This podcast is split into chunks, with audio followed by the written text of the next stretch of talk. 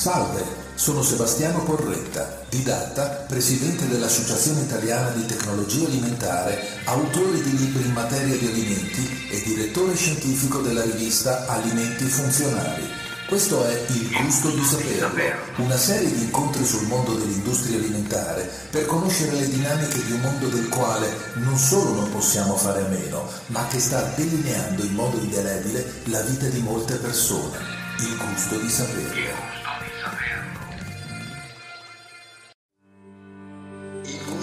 Saperlo. L'industria alimentare dalle sue origini ai prodotti funzionali e salutistici, in grado di supportare nuovi stili di vita. In questa puntata parliamo di un trend alimentare che si è imposto prepotentemente negli ultimi anni, i plant-based food, ovvero l'alternativa vegetale al latte e alla carne. Buon ascolto.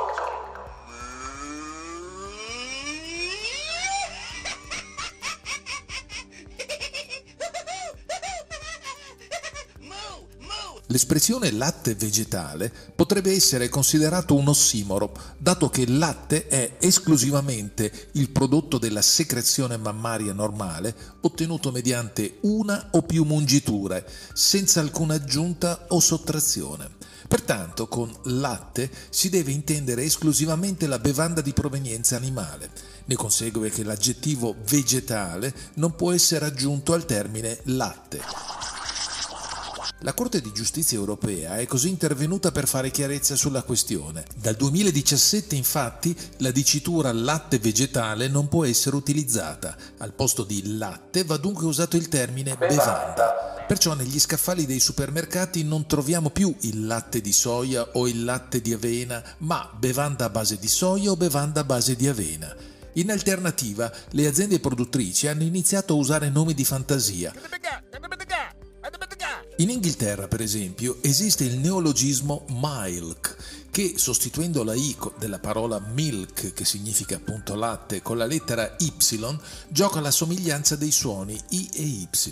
Continueremo però a trovare le diciture latte di mandorla e latte di cocco, le quali fanno eccezioni per questioni connesse alla tradizione e alla tipicità del prodotto. Cocco bello, cocco! Cocco bello, cocco! Nel 2030 il mercato delle bevande vegetali sostitutive del latte vaccino raggiungerà i 47 miliardi di dollari, un record che pone questi prodotti in cima alla classifica delle vendite delle fonti di proteine non animali.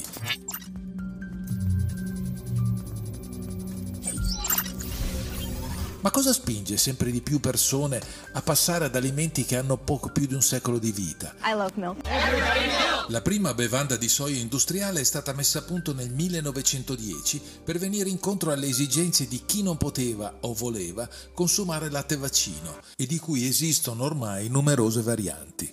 La spiegazione più semplice a cui si potrebbe pensare è quella dell'intolleranza al lattosio, che interessa la maggior parte degli esseri umani, anche se è più presente in alcune popolazioni rispetto ad altre, grazie a uno specifico assetto genetico relativo all'enzima lattasi. In Cina, per esempio, l'85% della popolazione è intollerante, mentre in Corea del Sud, Malawi, Ghana e Yemen la percentuale tocca il 100%. In Europa va un po' meglio, ma paesi come l'Ucraina con il 61% di intolleranti e l'Italia con il 72% sono anch'essi ad alta prevalenza. Ciò potrebbe spiegare in parte il successo delle altre bevande, ma ci sono anche diverse altre motivazioni.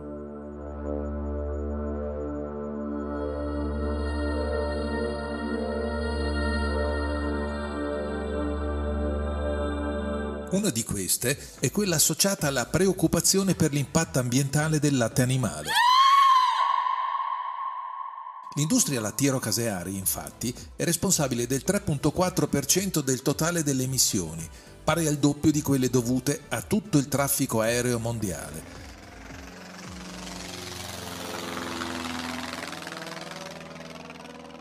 Per questo un numero crescente di persone si allontana dal latte vaccino e derivati per diminuire la propria impronta. Ci sono poi le ragioni legate alla salute, che sono quelle più forti. Anche se rinunciare al latte vaccino e animale in generale significa perdere proteine, calcio e iodio. Essi contengono anche grassi saturi e appunto zuccheri. Una persona su tre tra chi rinuncia al latte vaccino lo fa appunto perché vuole consumare qualcosa che è considerato più sano, che lo fa sentire meglio e circa il 20% dichiara di optare per un prodotto vegetale perché lo considera più digeribile. Non sempre infatti questi prodotti sono così sani, perché possono essere estremamente poveri dal punto di vista nutrizionale e pieni di zuccheri e aromi per renderli più appetibili. Le motivazioni principali che spingono i consumatori a scegliere le bevande vegetali al posto del latte vaccino sono di tipo salutistico.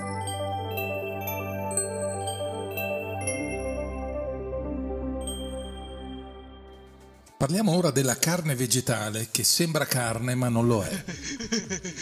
Premesso che allo stato attuale la Commissione Agricoltura del Senato ha approvato un emendamento che vieta l'uso di denominazioni tipiche della carne per definire prodotti con solo vegetali. La carne vegetale è un prodotto a base di vegetali che si sostituisce alla carne, che a differenza di altri prodotti del genere ha sapore, odore e colore molto simili a quest'ultima, ma che non abbiano i suoi risvolti negativi, sia dal punto di vista della salute che dell'inquinamento ambientale. I prodotti di questo genere vengono venduti come alternative alle fonti animali di proteine, in grado di contribuire a salvare il pianeta.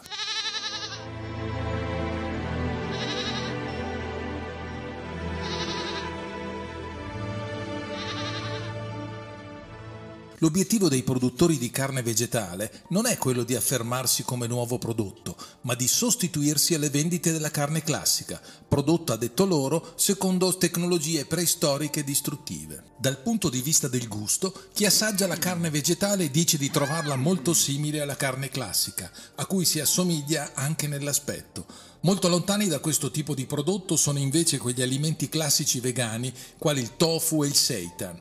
La succosità e la consistenza della carne vegetale sono simili a quelle della carne classica grazie anche alla mioglobina dei piselli. La presenza delle glicoproteine, inoltre, fa scatenare la reazione di Maillard che rende possibile la formazione della crosticina superiore caratteristica degli hamburger e di una carne cotta a puntino.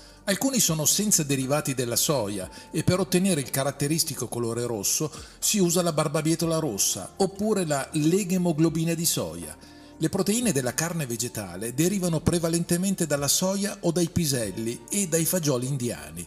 La quantità di proteine contenute in questi prodotti è simile a quella della carne, in modo che possono essere sostituiti quanto più possibile a quest'ultima. Gli ingredienti della carne vegetale sono, oltre alle proteine vegetali e alla barbabietola rossa, l'olio di cocco come fonte grassa, l'amido di patate, l'estratto di lievito e aromi vari. La carne vegetale viene inoltre addizionata di vitamine e minerali che di solito si trovano nella carne di allevamento, come la vitamina B12 e lo zinco.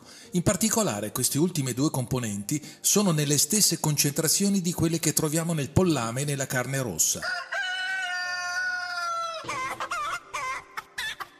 Questo aspetto è interessante in quanto consentirebbe ai vegani di assumere un adeguato ammontare di micronutrienti senza il ricorso all'integrazione. In genere questi prodotti vengono preparati anche senza glutine e OGM, contengono solo proteine vegetali e sono senza colesterolo. Vediamo ora gli aspetti negativi della carne vegetale. Se da un lato infatti i burger vegetali sono privi di colesterolo, hanno però una quantità di acidi grassi saturi comparabile a quelli della carne d'allevamento. Questo aspetto rende il prodotto non adatto per un uso quotidiano, ma da moderato ad alcuni giorni alla settimana. Questo tipo di grassi, presenti anche nella carne di allevamento, vengono usati in quella vegetale per scopi tecnologici, al fine di rendere la consistenza e il sapore simili a quello della carne. Altro fattore da considerare nel consumo di carne vegetale è il contenuto di sodio, che può essere elevato e non adatto a tutti, specie per chi deve seguire una dieta povera di sodio per motivi di salute. Il contenuto di sodio della carne vegetale è molto più alto rispetto a quello ad esempio della carne magra di manzo o di tacchino. Ovviamente contro la carne vegetale si scagliano i produttori di carne d'allevamento, in particolare quelli di carne bovina, che è quella che più spesso ci cerca di riprodurre con la carne vegetale. Quali sono i vantaggi invece etici della carne vegetale? La carne vegetale è fortemente sostenuta da vegani e vegetariani in quanto permetterebbe di ridurre gli allevamenti intensivi e di conseguenza le sofferenze animali, principale motivo per cui le persone che hanno questo tipo di alimentazione scelgono di non consumare più carne. Inoltre vi sarebbe anche un vantaggio nella riduzione dell'inquinamento, altro fattore che gli allevamenti per scopo industriale andrebbero a incrementare. Inoltre la produzione di carne vegetale richiede meno acqua ed emette meno gas serra rispetto a quello della carne di allevamento. La carne vegetale è molto utile per chi sta pensando di passare a un'alimentazione vegana perché rende più agevole questa transizione. Inoltre potrebbe portare a una riduzione nel consumo della carne anche a chi sceglie un'alimentazione onnivora. Dietro il quadro idilliaco alti costi e salute. Nei comportamenti umani, però, come sappiamo, non sempre prevale la razionalità e nel mondo dei plant-based non è tutto idilliaco come appare ai suoi fan. In questo momento c'è anche l'ostacolo dei prezzi elevati dell'energia che hanno reso più costosi i sostituti della carne, derivati da processi molto energivori. I produttori di carne alternative sono riusciti a convincere la gente che questi prodotti sono la soluzione migliore per l'ambiente e contro il trattamento disumano degli animali. Sono stati invece meno persuasivi sul loro contribuito al miglioramento della salute. I prodotti di prima generazione erano pensati per chi non mangia carne, Ora con la seconda generazione si punta a un mercato più ampio, così si imita la carne con prodotti che per arrivare a gusti e consistenze simili devono subire trattamenti molto complessi. Svanito l'effetto novità, il consumatore comincia a leggere le etichette e si chiede perché al posto della carne deve acquistare un prodotto che ha 15 o più ingredienti diversi. Come si fa una bistecca sintetica? La carne sintetica è carne prodotta in laboratorio. Per produrla non serve uccidere un animale. La tecnica per ottenere bistecche, hamburger e polpette sintetiche consiste nel prelevare cellule muscolari dal bestiame e nutrirle con proteine che aiutano la crescita dei tessuti. Il prodotto, sotto forma di striscia di fibra muscolare, cresce attraverso la fusione di cellule staminali embrionali e cellule staminali adulte, ovvero cellule indifferenziate che possono trasformarsi in quasi tutti i tipi di cellule. Il processo di produzione avviene in un bioreattore,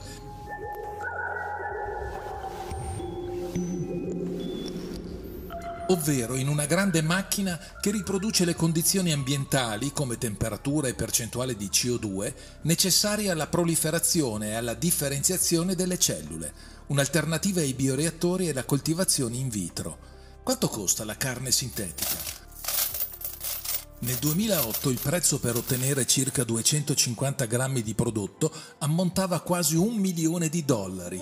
Sei anni fa il costo di un hamburger staminale è sceso a 250 mila dollari mentre oggi costa poco più di 10 dollari. Oggi i ricercatori sono in grado di produrre ben 175 milioni di hamburger attraverso le cellule di una sola mucca. Pertanto, quando completamente commercializzato, questo tipo di tecnologia potrebbe avere un forte impatto sulla produzione e sul consumo di carne. Non ci sembra però ci siano i presupposti per far passare la carne sintetica come alimento adatto a vegetariani e vegani, in quanto il tutto avviene sempre tramite l'utilizzo di parti animali, come cellule estratte dal muscolo o siero fetale, un prodotto ottenuto dalla macellazione.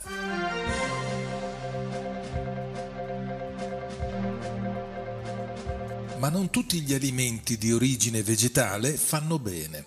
Alcuni contengono sale, zucchero o grassi aggiunti.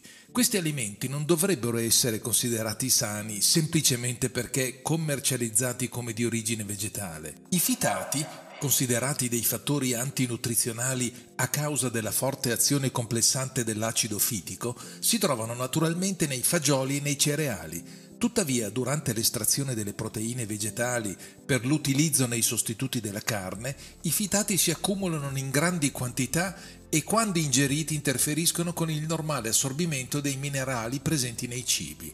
Questo perché, una volta arrivati nel taratto gastrointestinale, i fitati formano composti insolubili con alcuni minerali alimentari essenziali, soprattutto con il ferro non eme, cioè il ferro presente negli alimenti vegetali, e lo zinco, ma anche con magnesio e calcio, che una volta complessati non vengono assorbiti nell'intestino. Gli studi che hanno esplorato la relazione tra modelli alimentari a base vegetale con un'enfasi sugli alimenti vegetali, come le diete vegetariane, vegane o in stile mediterraneo, hanno dimostrato che sono collegati a un ridotto rischio di malattie cardiache, ictus e diabete di tipo 2 rispetto a modelli alimentari meno salutari.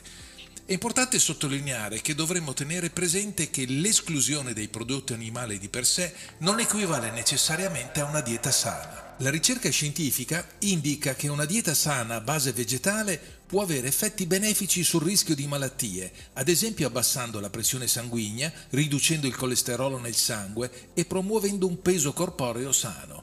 Le diete a base vegetale tendono a essere più ricche di molti alimenti importanti nella nostra dieta, come frutta e verdura, cereali integrali, noci, semi e legumi. Di conseguenza, queste diete tendono a fornire quantità maggiori di fibre alimentari, pur essendo meno ricche di grassi saturi e zuccheri liberi rispetto ad altri modelli dietetici.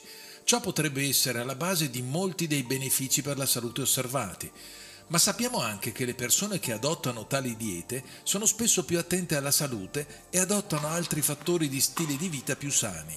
Ad esempio è probabile che siano più attivi fisicamente, meno propensi a fumare, a consumare meno alcol e hanno maggiori probabilità di avere un reddito e un'istruzione più elevati. Ciò può anche aiutare a spiegare alcuni dei benefici per la salute osservati. Il gusto di saperlo.